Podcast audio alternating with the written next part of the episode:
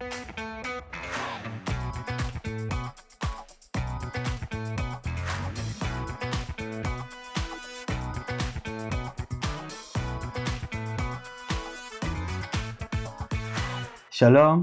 וברוכים הבאים לפודקאסט CommuniTalk, דיבורי קהילה, הפודקאסט על אנשים וקהילה.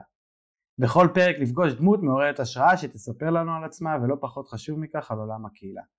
אני דניאל אופק, מנהל מיזם קהילות לומדות של קרן רש"י ומשרד הפנים, ואיתי ענווה רצון, עובדת סוציאלית קהילתית, מומחית בפיתוח קהילתי וארגוני בסביבה משתנה. והיום אנחנו מארחים בפרק את דוקטור אורנה שמר. ברוכה הבאה. תודה, כיף להיות פה. אה, אז רק נעשה למאזינים אה, ספוילר שאורנה ברשימות אה, של המרואיינים והמרואיינות שלנו כבר באחת ספרתי, אבל איך שיוצא לנו רק עכשיו לקראת פרק 60, 60 ומשהו. אז אורנה היא עובדת סוציאלית קהילתית, שפועלת בעיקר בהנחיה, מחקר ופיתוח פרקטיקה של תהליכי שיתוף והשתתפותיות בארגונים וקהילות. היא עוסקת גם במגזר הכפרי וגם בקהילות ייעוד, שזה International Communities, yeah? כן? אמרתי נכון? אינטנשיונל. uh, סליחה. היא מרצה בכירה בבית ספר לעבודה סוציאלית באוניברסיטה העברית, והיא גרה במושב ערוגות, ואימא לארבעה ילדים. אז ברוכה הבאה עוד הפעם, אורנה, ובואי אה, תספרי לנו אולי משהו שאנשים לא יודעים עלייך. אז אולי אה, משהו ממש טרי, ככה אפילו מתוך מה שהצגת אותי, או לא, לא יודעים עליי כי עוד לא ממש הספקתי לספר, שהייתי אה, באיזשהו מסע קטן אל העתיד, כנראה. חזרתי מדנמרק לפני ארבעה ימים בכנס של, הייתי בכנס של ICSA, כנס איקסה שהוא כנס של, כנס בינלאומי לקהילות שיתופיות, אה, מה שנקרא עם הזמן קהילות ייעוד, אנחנו מכירים את זה בארץ בשם הזה, intentional community, ומדובר בקהילות שמה שמאחד אותן זה שהן חיות באיזושהי רמה של שיתוף או של איזשהו ייעוד משותף, כלכלי, רוחני, אקולוגי. אה, בארץ יש לנו בערך 280 לפחות קהילות משימתיות ולזה מצטרפות עוד הקהילות הקיבוציות שזה גם כמעט 300 אה, קהילות. ואני קשורה לנושא הזה הרבה מאוד אה, שנים, שזה אולי גם קצת פחות יודעים, אני בבורד של אה, הארגון הבינלאומי, ניסיון חיים בקיבוץ, דניאל זה בטח ידבר עליך, חקרתי וכתבתי על הנושאים האלה לא מעט, אני אקרא תוצאה של ספר על אקטיביזם שיתופי של הקהילות האלה, ובימים האלה שהייתי בדנמרק אז היו שלושה ימים של כנס ושל דיונים ושלושה ימים שממש הסתובבנו בקהילות כאלה. וכשחזרתי לארץ אז אחד הקולגות שלי אמר לי שבעצם נראה לו שהייתי במסע אל הקהילות של העתיד. ומאוד אהבתי את ההמשגה הזו, כי באמת ראינו שם קהילות שמנסות להתמודד עם המשברים שהולכים להיות אה, בעולם שלנו, משבר האקלים, המשבר החברתי, וראינו ככה צורות חיים אה, שיתופיות וגם פחות שיתופיות, אה, צורות חיים אקולוגיות שבארץ אנחנו כמעט ולא מכירים קהילות אה, שכאלה, יש מעט מאוד קהילות שחיות בסגנון הזה. אמ, אז אה, כנראה שאותו קולגה צדק, וכן ראיתי את ה... קצת משהו מהקהילות של העתיד, מהבתים של העתיד, למשל את התופעה של טיני האוס, של בתים זעירים אה, ובתים מאוד אקולוגיים באופן שבו הם אה, בנויים וגם צורות שונות וחדשות של שיתופיות דרך אה, קבוצות חיים שונות שמתחברות ביחד. אז זה ככה משהו עוד לעכל אותו ולהבין אותו, איפה הייתי ומה יהיה בהמשך עם זה. זה, זה מעניין שאנחנו, שאנחנו אימפריה של השתתפותית באיזשהו מקום, אפרופו קיבוצים, נוסעים היום לדנימרק ללמוד את זה, כי אני זוכר שתמיד בקיבוץ שלי היו מתנדבים, דנים, שהיו באים כי הם חיפשו את הצורת אה, חיים ההשתתפותית, ולא בהכרח מצאו אותה בדנמרק, אז אה, זה מדהים לראות איך עולם משתנה. טוב, יהיה לי בטוח מלא שאלות על זה, אני לא יודע אם זה נושא הפרק, אז אה, אני רואה איך ענוות, כמה ענוות תיתן לי באמת באמת אה, לשאול על זה, כי זה מעניין בלי קשר לנושא של הפרק, שעוד רגע נדבר עליו, אבל תספרי לנו, אפרופו קיבוץ, שאמרת שגדלת בו, איך בכלל הגעת לעולם הקהילה, או שתמיד היית בו, אבל איך, איך הגעת לעסוק בזה? אני חושבת שכל החיים התעניינתי בקהילה, כל החיים גרתי בקהילה, נולדתי בקיבוץ, ללינה המשותפת, חייתי במגזר הכפרי גם בכמה קהילות קיבוציות וגם מושביות לאורך החיים שלי, כך שהנושא של קהילות גיאוגרפיות בוודאי ובטח קהילות כפריות הוא חלק מהחיים שלי. הקומונה שחייתי בה בשנת שירות היא המשפחה השנייה שלי עד היום, גם ממרומי מעל גיל 50, אבל דווקא כעובדת סוציאלית אני לא בחרתי בזה. מראש, לקח לי זמן להגיע לזה, אבל כן יכולה להגיד שכסטודנטית זה מאוד עניין אותי, למדתי בבן גוריון ושם למדתי את שלושת המתודות שיש בעבודה סוציאלית, פרטנית, קבוצתית וקהילתית, אבל לא הייתה הכשרה בעבודה קהילתית בזמנו בבן גוריון וניגשתי עם עוד שתי חברות וממש ביקשנו, ביקשנו שיעשו עבורנו הכשרה בעבודה קהילתית ואכן אפשרו לנו, הביאו לנו מדריכה פרטנית שעבדה איתנו בראש קהילתי ועשינו איזושהי עבודה עם שכונה שהיו בה עולים ממקומות שונים בבניינים המשותפים שלהם ושם ככה התחלתי את הנגיעה בעולם של הקהילות אבל בשטח עבדתי גם וגם אבל עם הזמן הרגשתי שהפתרונות שיש בשטח הם לא מצליחים להתמודד עם הבעיות החברתיות הגדולות שהאנשים שעבדתי איתם באמת חוו, עבדתי בעיקר בתחום ההגירה ואני חושבת ששם באמת נפל לי האסימון לגבי העבודה הקהילתית והחלטתי שאת הלימודים שלי ואת הדוקטורט שלי אני אקדיש לנושא של שותפות קהילתית. חשתי באותה תקופה פער מאוד גדול בין מה שחוויתי בשדה כעובדת סוציאלית לבין החיים האישיים שלי כחברת קיבוץ שעבר שינוי ועשה תהליך מרתק של שותפות קהילתית, מעגלי דיון, קבלת החלטות משותפת ואני ראיתי שאפשר לעשות דברים אחרת ושווה ללמוד את זה, שווה להבין איך הדברים האלה באמת נעשים ונכנסתי עמוק לתוך הנושא של שותפות, שותפות קהילתית ועבודה קהילתית, זכיתי באותם שנים גם להיות העוזרת הוראה של דוקטור אלישבע סדן שקיבלתי ממנה השראה מאוד גדולה. וחקרתי את הנושא ובסופו של דבר נתתי לדוקטורט שלי את הכותרת אי שותפות או אי של שותפות ממש לא היה ברור לי אם מה שמצאתי זה משהו מאוד ייחודי של שותפות או שבעצם ראיתי משהו מאוד מתעתע של שותפות. ומשם חשבתי שיהיה נכון להמשיך ללכת במסע הזה ולהמשיך לעסוק ולחקור וללמד את הנושא של שותפויות ואת הנושא של קהילות. ואני חושבת שמה שאנחנו הולכים לדבר עליו היום, המודל של מיזוג הידע הוא איזשהו פתרון שמצאתי לחיפוש הזה של הרבה מאוד שנים.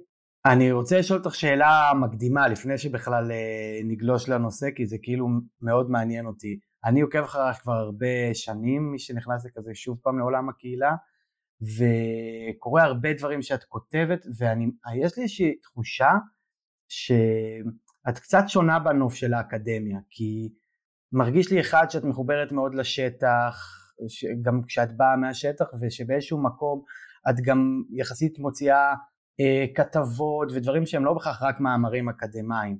ואני צודק? כאילו בא לי לשאול אותך זה איזושהי גישה שאת בחרת בה? כי אני מרגיש שהרבה פעמים אה, באקו סיסטם שאנחנו המנחים ואנשים שהם מהשטח והם פחות אקדמיים אתה פחות פוגש את אנשי אקדמיה ואותך יצא לפגוש די הרבה. את נמצאת שם במקומות האלה אז זהו, בא לי לשאול אותך לפני מתחילים איזושהי גישה שפיתחת במהלך השנים. אה, אתה צודק, אני באמת, אה, אני מאוד אוהבת את האקדמיה אה, וקשורה אליה מאוד ומאמינה ביכולות שלה, אבל לא פחות מזה אני קשורה לשטח ולכן גם באקדמיה לשמחתי יש מסלול בסגל הבכיר שמאפשר לכמה וכמה עובדים אה, שהם מרצים גם להיות פה וגם להיות שם, אז אני במסלול הזה אה, שמאפשר לי את זה, אבל זה נכון שגם בכתיבה שלי במחקר ובקורסים אני מנסה לעשות משהו שהוא אחר, ביקורתי. מודל מיזוג הידע הוא דוגמה חזקה לכך, וגם המחקרים שאני עושה הם מחקרי פעולה, הם מחקרים שיתופיים, שמנסים להכניס את האקטיביזם כבר בתוכם. אז תודה שראית את זה. דניאל רואה הכל.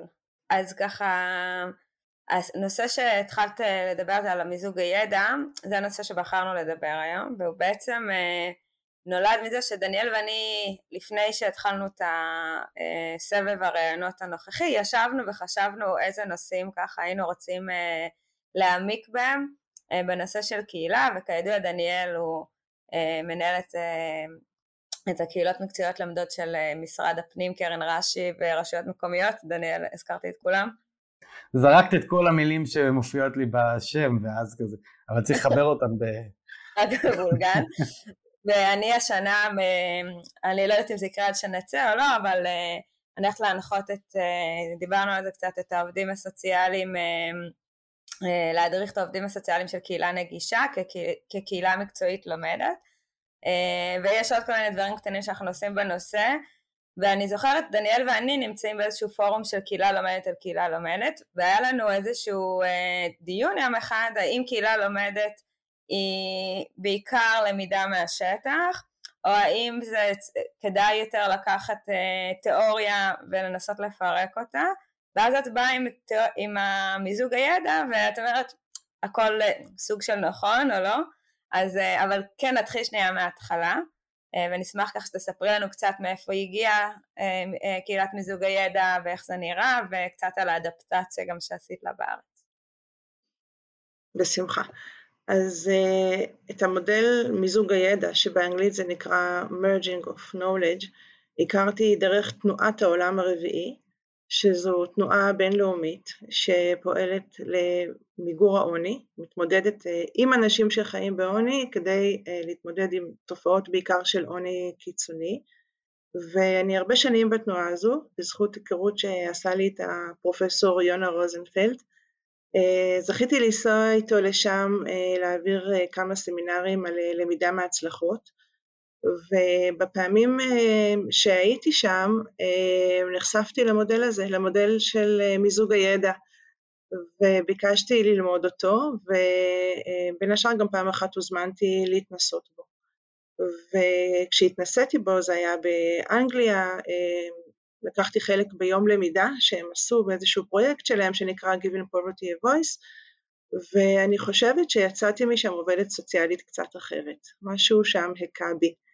הרגשתי שהשיח שהיה שם והתכנים שהתאפשרו שם, בעיקר בין עובדים סוציאליים לאנשים שחיים בעוני וגם בינם לבין אנשי האקדמיה, היה שיח אחר ממה שחוויתי, שיח שמאוד הייתי רוצה לחוות אותו עוד, לשמוע ממנו עוד אה, וגם אה, להביא אותו אה, לכאן.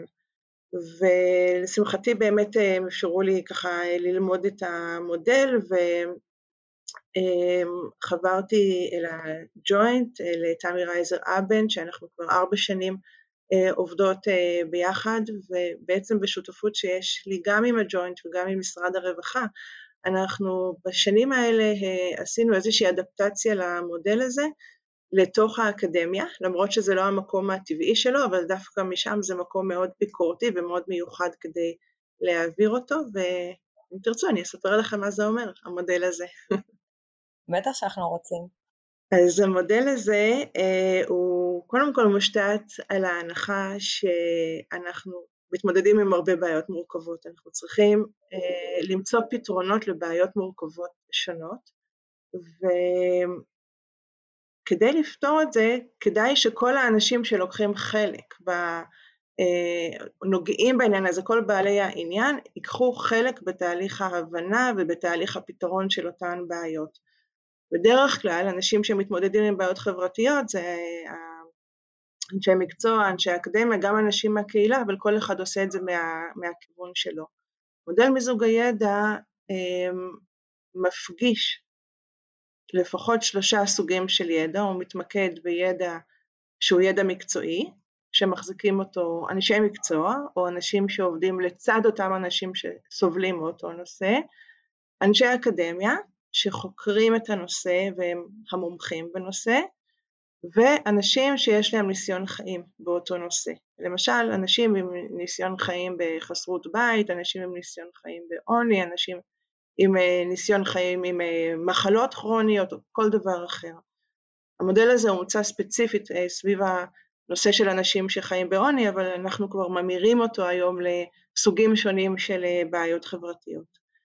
ומתוך ההנחה הזו שאותם אנשים צריכים לעבוד ביחד, המודל מציע איזושהי דרך מעניינת של מפגש גם משותף וגם מפגש בקבוצות אם, משהו שקורה לסירוגין ובדרכים שונות של דיבור, אה, כדי לפתח ולענות על איזושהי שאלת חקר מסוימת או איזשהו פתרון לנושא ש, אה, שאותו רוצים, שבו רוצים לעסוק.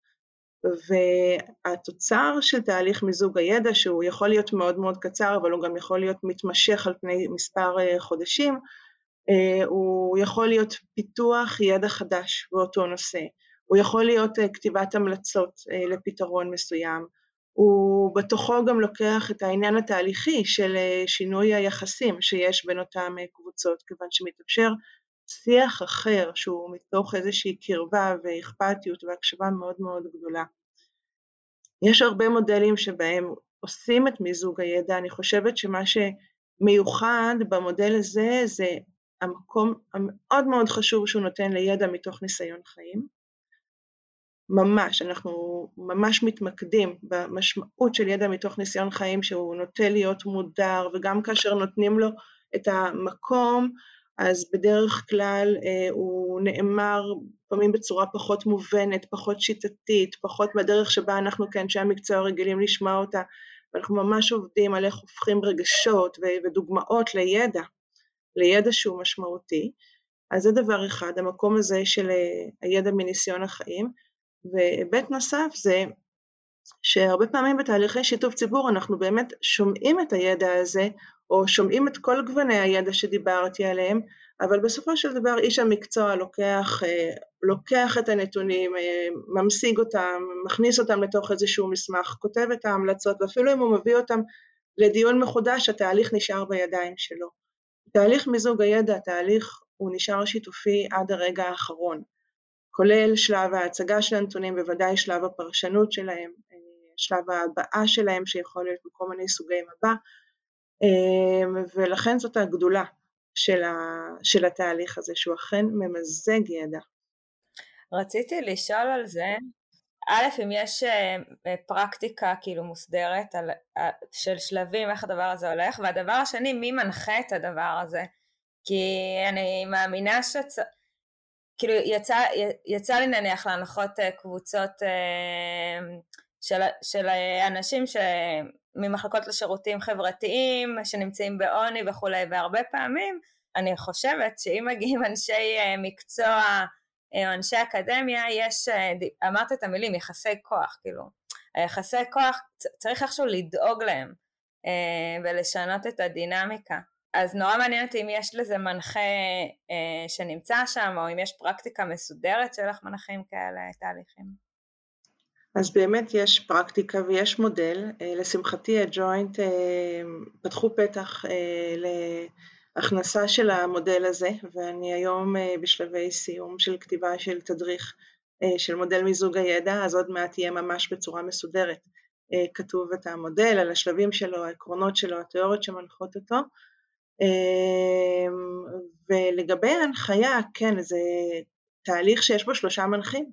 יש שלוש קבוצות שעובדות, שלוש קבוצות אם, אה, ולכן יש בו מנחה לכל קבוצה, אה, והמנחים רצוי מאוד שהם יהיו קשורים לעולם של הקבוצה שהם מנחים אותה, זאת אומרת, את הקבוצה של אנשי האקדמיה רצוי שינחה מישהו שהוא אקדמאי, את הקבוצה של אנשי המקצוע, אדם שיש לו רקע מקצועי בנושא, ולמשל בקורס שממש סיימנו לפני שלושה שבועות, הנחו איתי עוד שני מנחים, עשינו את הקורס על הנושא של פיתוח שותפות בין אנשי מקצוע לבין קרובי משפחה של אנשים עם מוגבלות, ולקורס הוזמנו למעשה ארבע קבוצות, הוזמנה קבוצה של קרובי משפחה לאנשים עם מוגבלות, אנשים עם מוגבלות, הם היו הקבוצה השנייה, דוקטורנטים שכותבים בלימודי מוגבלות את הדוקטורטים שלהם על הנושאים של מוגבלות, והסטודנטים שלנו מהאוניברסיטה שהם כולן היו נשות מקצוע בתחום המוגבלות.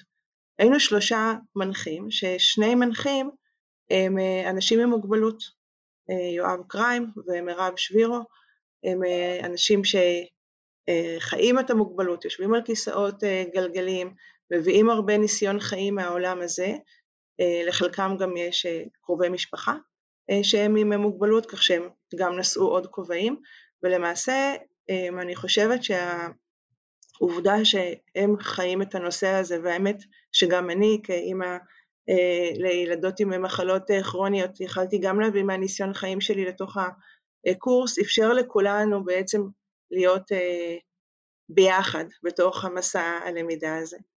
זה מאוד מעניין בהיבט הזה של העולם שמשתנה, את מדברת על זה אבל כאילו בא לי להתעכב שנייה על הדבר הזה, כי הרבה פעמים בעולם הישן אני אקרא לזה ככה, התפיסה הייתה מלמעלה למטה וידע הוא כוח ובאמת דווקא זה מדהים שזה בתוך האקדמיה, כי אני הרבה פעמים תופס את האקדמיה ככזאת סליחה, כאילו אני לא בתוך אקדמיה אז מותר להיות ביקורתי, כמייצרת כל הזמן ידע חדש והרבה פעמים לא קשור לשטח, רואים את זה הרבה בעבודה קהילתית, יסלחו לי כל הזה, למרות שאני חושב שכן בעבודה, כאילו עבודה סוציאלית יחסית כן אני חושב שיש חיבור לשטח, אפרופו פרקטיקה שיש בלימודים וכאלה, אה, אבל זה בעצם לשנות לגמרי את הדרך התייחסות, ואתם באים ואומרים אנחנו לוקחים את כל מי שקשור לזה ואנחנו לא עושים איזשהו מפגש שיתוף ציבור או משתפים אותו בתחילת התהליך כמו שאנחנו רואים הרבה פעמים בתוך uh, תהליכים היום שאנשים מתייחסים אליהם כאיזשהו תהליכים uh, מאוד מתקדמים,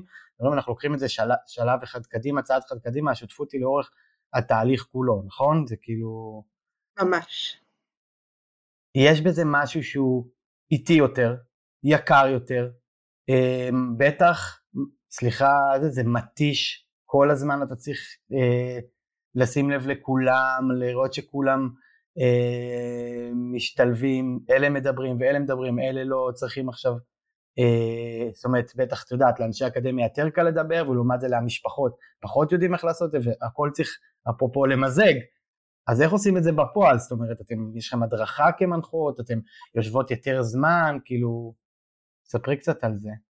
אז קודם כל התהליך הזה הוא יכול להיות תהליך של יום אחד, כפי שסיפרתי לכם, כפי שהתנסיתי בו באנגליה, והוא יכול להיות uh, תהליך של uh, כמה חודשים, והוא יכול להיות תהליך כמו שעשיתי ממש עכשיו, חמישה ימים רצופים, שבהם עבדנו כל הזמן, uh, חמישה ימים סביב חקר הנושא הזה ופיתוח המלצות בתחום.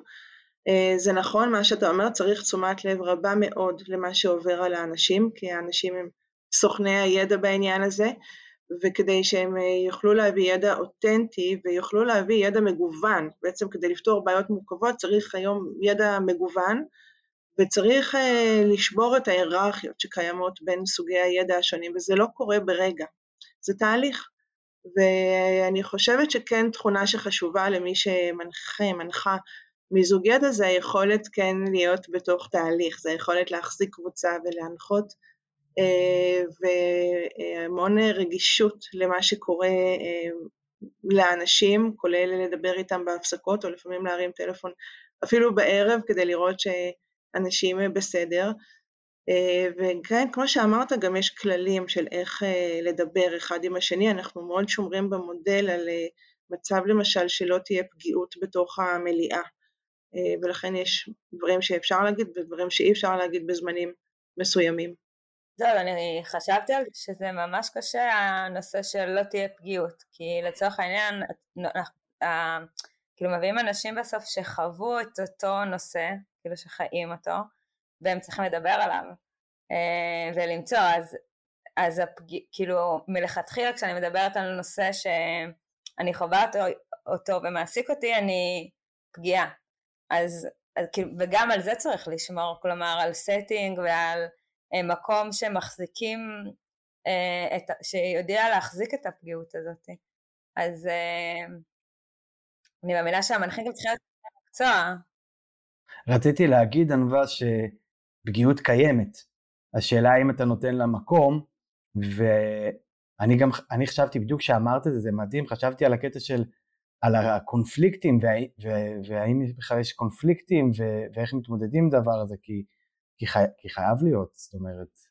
יש uh, פגיעות, זה נכון, uh, וכמו שאמרת, ענווה, אנחנו מאוד מנסים uh, להחזיק אותה, אבל לא לוותר על התכנים שקשורים אליה, uh, ואם אותם תכנים לא ייאמרו, אז לא התקדמנו הרבה. אז לכן יש את הדרך המוגנת יותר uh, להגיד את הדברים, אבל כן להגיד אותם, בשלב שאנשים ירגישו שנכון להם להגיד את זה. אה, חלק מהעניין הוא גם שכאשר דברים מובאים אל המליאה הם לא נאמרים על ידי אדם זה או אחר, אלא נאמרים מטעם קבוצת האם, ולכן יש יותר הגנה על האנשים ויש במודל עוד כל מיני דרכים שמאפשרות את זה, ובסופו של דבר הידע כן מרוכז אל תוך, ה, אל תוך הכלל. אז, אה, אז, אז זה אכן שם, וזה הערך של המודל שאני חווה אותו לאורך השנים, שהוא מאפשר להביא תכנים שבדרך כלל לא נאמרים בין אותן קבוצות, אה, ולמשל זה מאוד מעניין אה, שלא פעם הפגיעות היא דווקא של אנשי המקצוע, שהלקוחות, מה שנקרא, או האנשים עם הידע מניסיון חיים, יכולים להגיד להם את הדברים שעוברים עליהם, את הדברים שחשובים להם, אבל גם לחשוב איתם ביחד איך אה, להתקדם מהמקום הזה. אני פתאום חשבתי ש... מדברים המון על העולם החדש וקצת על הניתוק אולי של, האק... דניאל קצת הזכיר את זה מקודם, אבל הניתוק של האקדמיה מהשטח והאם האקדמיה רלוונטית או לא למה שהולך והאם היא עומדת בקצב אה, ש... של העולם. וחשבתי פתאום שאולי צריך להתחיל לעשות את כל המחקרים בצורה כזאת. אה, כי זה אין משהו שיותר אה, מחבר בין הניתוק הזה אה, שלפעמים אנשים מרגישים שיש לאקדמיה ולשטח, כי זה אה, בעצם נוצר אה, מחקר או גוף ידע, כי מחקר זה סוג של איסוף ידע, שמלכתחילה נעשה עם השטח ביחד. זה מאוד נכון ואני באמת אפילו די מרגישה שהיום קשה לי לעשות סוג אחר של מחקרים או של תהליכים של פיתוח ידע שאני לפעמים עושה עם ארגונים, אה, בדרך אחרת. היתרון של התהליך הזה הוא שהוא מאוד מקדם דמוקרטיזציה ארגונית, כי הוא בעצם מכניס מאוד חזק אנשים שלא נכחו בתוך שלבי, בתוך מקומות של השפעה אה, ובתוך כל מיני תהליכים לתוך הארגון ולתוך המקומות האלה. אה, ושזה קורה באקדמיה שהיא באמת נתפסת כמקום יותר היררכי ויותר מנותק, אז יש לזה כוח אה, אחר באמת משמעותי, ואני מקווה שהתהליכים האלה ילכו ויתרחבו, כי אני חושבת שזה הכיוון, וזה גם חידושים שהיום האקדמיה מחפשת אותם, לפחות בחלקה. אני אגיד על זה שזה, בעיניי זה לא חידושים שהם רק רלוונטיים לאקדמיה, אצלי אה, במיזם שאנחנו לוקחים בעלי תפקיד ובעצם רוצים לאפשר להם לשתף את הידע שלהם, לאפשר להם למידה מתמשכת שהיא בעצם גם, זה לא קורס או הכשרה אלא בעצם משהו תהליכי יותר, נקרא לזה ככה, וגם כשאני ראיתי את זה אמרתי לעצמי זה מטורף, עדיין לא משנה איך להסתכל על זה, אני לוקח את בעלי תפקיד, את כל מנהלי אגפי חינוך ואני נותן להם לשבת וללמוד ביחד, תמיד זה רק מנהלי אגפי החינוך וחסר לי שם, חסר לי שם התושבים שלהם והאנשים עצמם או מנהלי הבתי ספר או אנשי חינוך כאלה ואחרים מהאקוסיסטם אה, חסר לי שם את תהליך הלמידה ואני אומר לעצמי אני גם שואל את השאלות האלה בדיוק עכשיו איך אני יכול לאפשר בדיוק את הדבר הזה את המיזוג ידע? אני אשאל על זה שאלה רגע קונקרטית שמעניינת אותי בהקשרים האלה. האם בתוך הדבר הזה שקורה בתוך התהליך יש איזשהו אה, מישהו שמתעד את הדבר הזה? מישהו שלוקח את הדבר הזה ואחר כך אה, הופך את זה למסקנות, תובנות וכדומה. אחד הדברים שלמדתי מתנועת העולם הרביעי זה לתעד כל דבר. הם עושים אה, מעשה גדול בתנועה הבינלאומית שם, שהם מתעדים את כל המפגשים שלהם עם אנשים שחיים בעוני, כולל סיפורים אישיים של אנשים שחיים בעוני ויש להם ספרייה עצומה בעניין הזה, ולכן כל התהליכים שהעברתי עד היום, גם למשל עשינו בג'וינט יום בנושא זקנה, גם תהליכים באקדמיה, הכל מתועד, אבל אני כן אגיד שמה שקורה בקבוצות הקטנות לא מתועד, כלומר מה שקורה במליאה מתועד ואנשים גם, אנחנו מזמנים אותם לכתוב את הרפלקציות וכל מיני דברים, אבל בקבוצות הקטנות כדי לשמור על הביטחון של האנשים אנחנו לא מתעדים אלא מבקשים בסופו של דבר מכל קבוצה תמיד להביא את, ה, את סיכום הדברים שלה. בעיניי אגב זה, זה תיעוד, בסדר? תיעוד זה לא רק לשבת ולכתוב את כל מה שבן אדם אומר, אני חושב שתיעוד ויצירת ידע זה גם המקומות האלה. אגב, אני חושב שאם אפשר ליצור שם ידע חדש, ואני בטוח שנוצר שם, אז גם צריך להפיץ אותו מחוץ ל... ל... לאותן קבוצות שנוצרות. אני חושב שזה משהו שאנשי מקצוע אחרים צריכים לראות. משפחות, זאת אומרת, כל אחד עכשיו יכול לקחת את זה לקהילה שלו, או מאיפה שהוא מגיע, וגם לעשות עם זה עבודה. אז לכן אני חושב שזה, יש לזה משמעות גדולה. זה מאוד נכון, והעניין של התיעוד בכל מיני דרכים הוא ממש משמעותי, ודוגמה טובה מהעולם של מיזוג הידע, אה, שגם מאוד קידמה את המודל הזה, זה אה, מחקר שנגמר לפני שנתיים בערך, שאוניברסיטת אוקספורד עשתה ביחד עם תנועת העולם הרביעי כדי אה, לכתוב הגדרה מחודשת לעוני. והם עשו מחקר בינלאומי בשש ארצות, באמת ממקומות שונים בעולם, ובמשך שנתיים או שלוש הם עשו תהליך של מיזוג ידע בכל ארץ, ופעם בשנה הם נפגשו כולם ביחד, זה היה כמה אה, עשרות אנשים שנפגשו והתהליך עצמו חלחל למאות אנשים שלקחו חלק בתהליך. הכל תועד, הכל תועד וכל פעם גם מוחזר אל המשתתפים כדי להמשיך לעבוד מתוך מה שהם אה, אמרו, אבל דווקא מה שמעניין לספר אה, זה שיצא לי להיות במפגש הראשון שבו הם הציגו את הנתונים וזה קרה אחרי שבוע. שהם היו בחווה אקולוגית מבודדת, כל האנשים ששם בתוך אה, מיזוג הידע מכל ששת הארצות ישבו והמשיכו את, ה, את התהליך של ממש ניסוח ההגדרה המחודשת שהיא הגדרה מאוד מורכבת עם הרבה מאוד היבטים סובייקטיביים של, של מה זה עוני וממדים של לאן צריך אה, להסתכל כדי להבין עוני. הדרך שבה אה, הם הביעו את מה שהם אה, אה, מצאו בעצם בתהליך למידה המשותף שלהם היה דרך פסלים קבוצתיים. תחשבו על אנשים שמגיעים מארצות שונות, מדברים בשפות שונות, אנשים שחיים בעוני קיצוני ממדינות מתפתחות ביחד עם אנשי אוניברסיטה מאוקספורד, יושבים ביחד ודנים באותו נושא, ובעצם הם זיהו מספר ממדים של עוני, והדרך שבה הם הציגו לנו את זה הייתה דרך העובדה שהם עשו מין הצגה קטנה ואז נעמדו בצורה של פסל קבוצתי. וזה היה מאוד מאוד מעניין, זה גם היה דינמיקה עם הקהל שאנחנו היינו צריכים לזהות מה זה, אבל גם דרך מאוד שוויונית כדי להביע אה, את הידע שנוצר באופן אה, משותף לכולם, אה, והיה מבוסס על בעצם ממש ממש ממש על תיעוד הידע הקודם ומחזור שלו ופיתוח אה, לאורך התקופה הזו.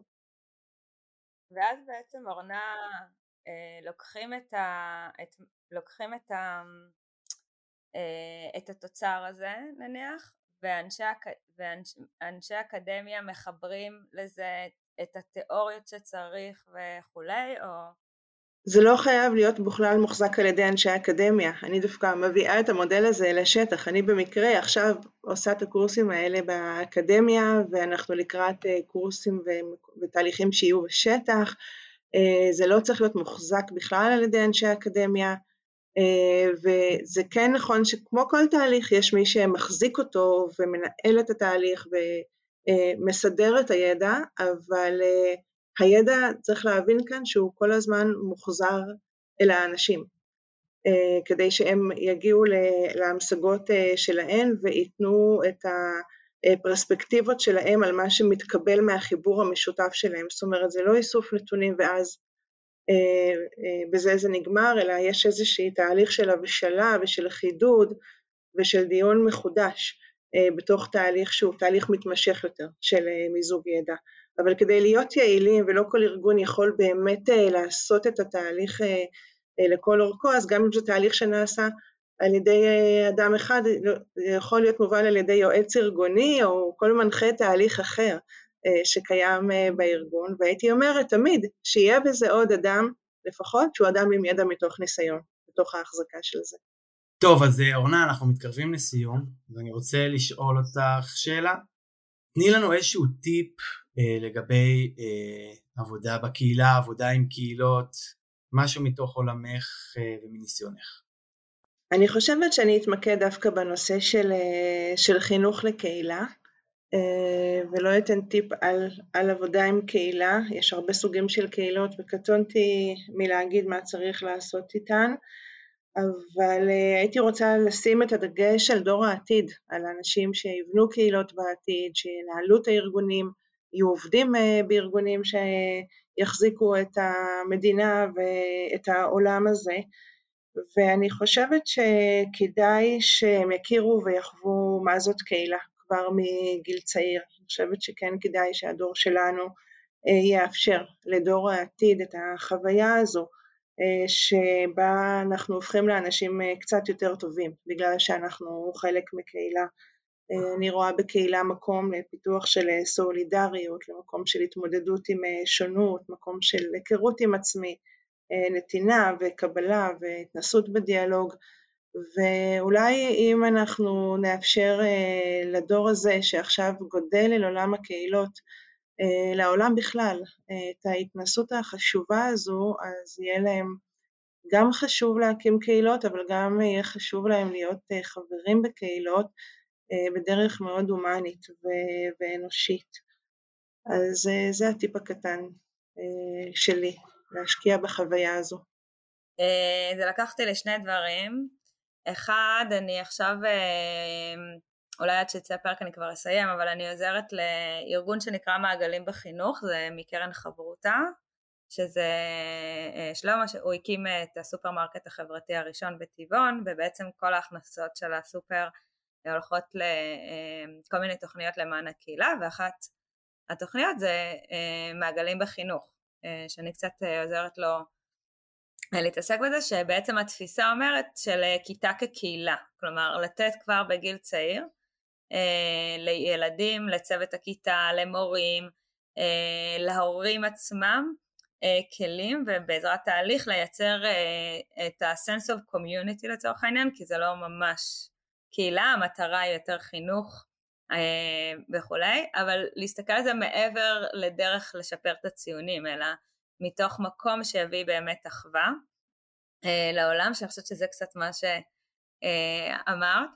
אה, והמקום השני שזה לוקח אותי אליו זה לספר של אה, יונתן זקס אה, מוסריות שהוא מדבר, זה על הפילוסופיה של המוסר, שהוא מדבר בו על המעבר שעברנו להיות אני ולא אנחנו והוא מדבר קצת על תרבות האינדיבידואל, הכוח נניח של הפוליטיקה וההון של, של, של החברות של, של ההון, שבעצם מה שחסר אומר זה המוסר, כי כשאנחנו מפסיקים להסתכל מעבר לאני או לרצון להישאר בשלטון או הרצון להרוויח כסף, זה אה, להכניס את העולם המוסר שאנחנו יכולים להתחיל להסתכל בו אה, רחוק ושיהיה אכפת לנו גם ממה שקורה אה, עוד הרבה זמן או לחברה ככלל, אז אה, זה לקח אותי ממש, לשנייה.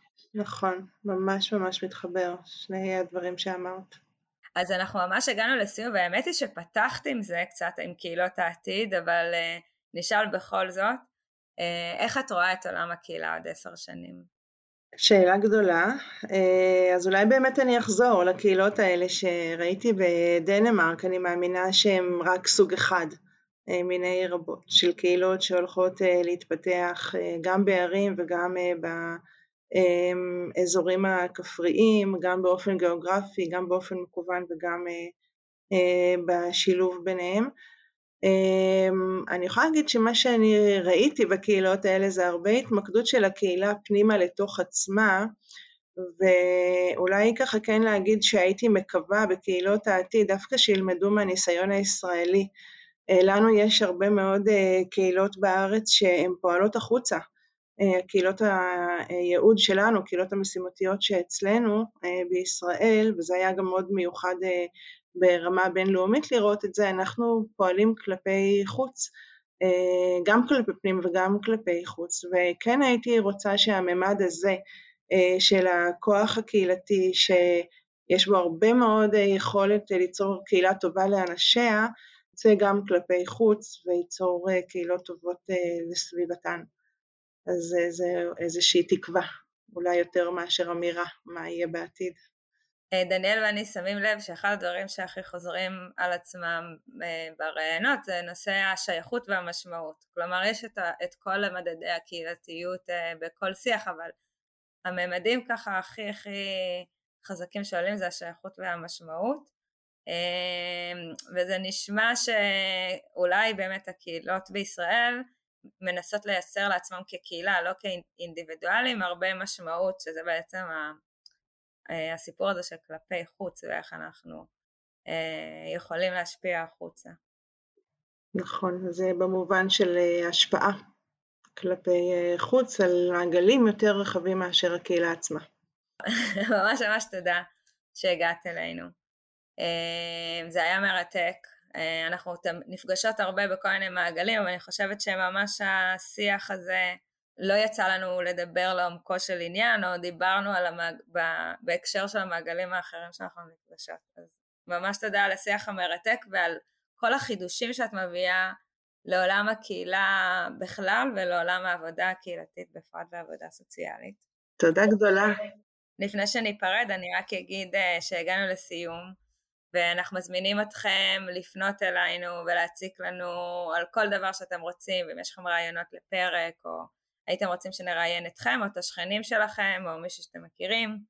יש לנו ערוץ בטלגרם שנקרא דיבורי קהילה שעולים בו אה, חומרים מקצועיים ונפרסם בו גם את המאמרים שאורנה דיברה עליהם אה, שכבר כאלה שמותר לפרסם ויש לנו ערוץ שקט בוואטסאפ שבו אנחנו בימי שלישי איך שיוצא הפרק אנחנו אה, משתפים עם כולם. אז אורנה אני שוב מודה לך מקרב לב. תודה לכם על ההזדמנות, היה גם לי מעניין מאוד.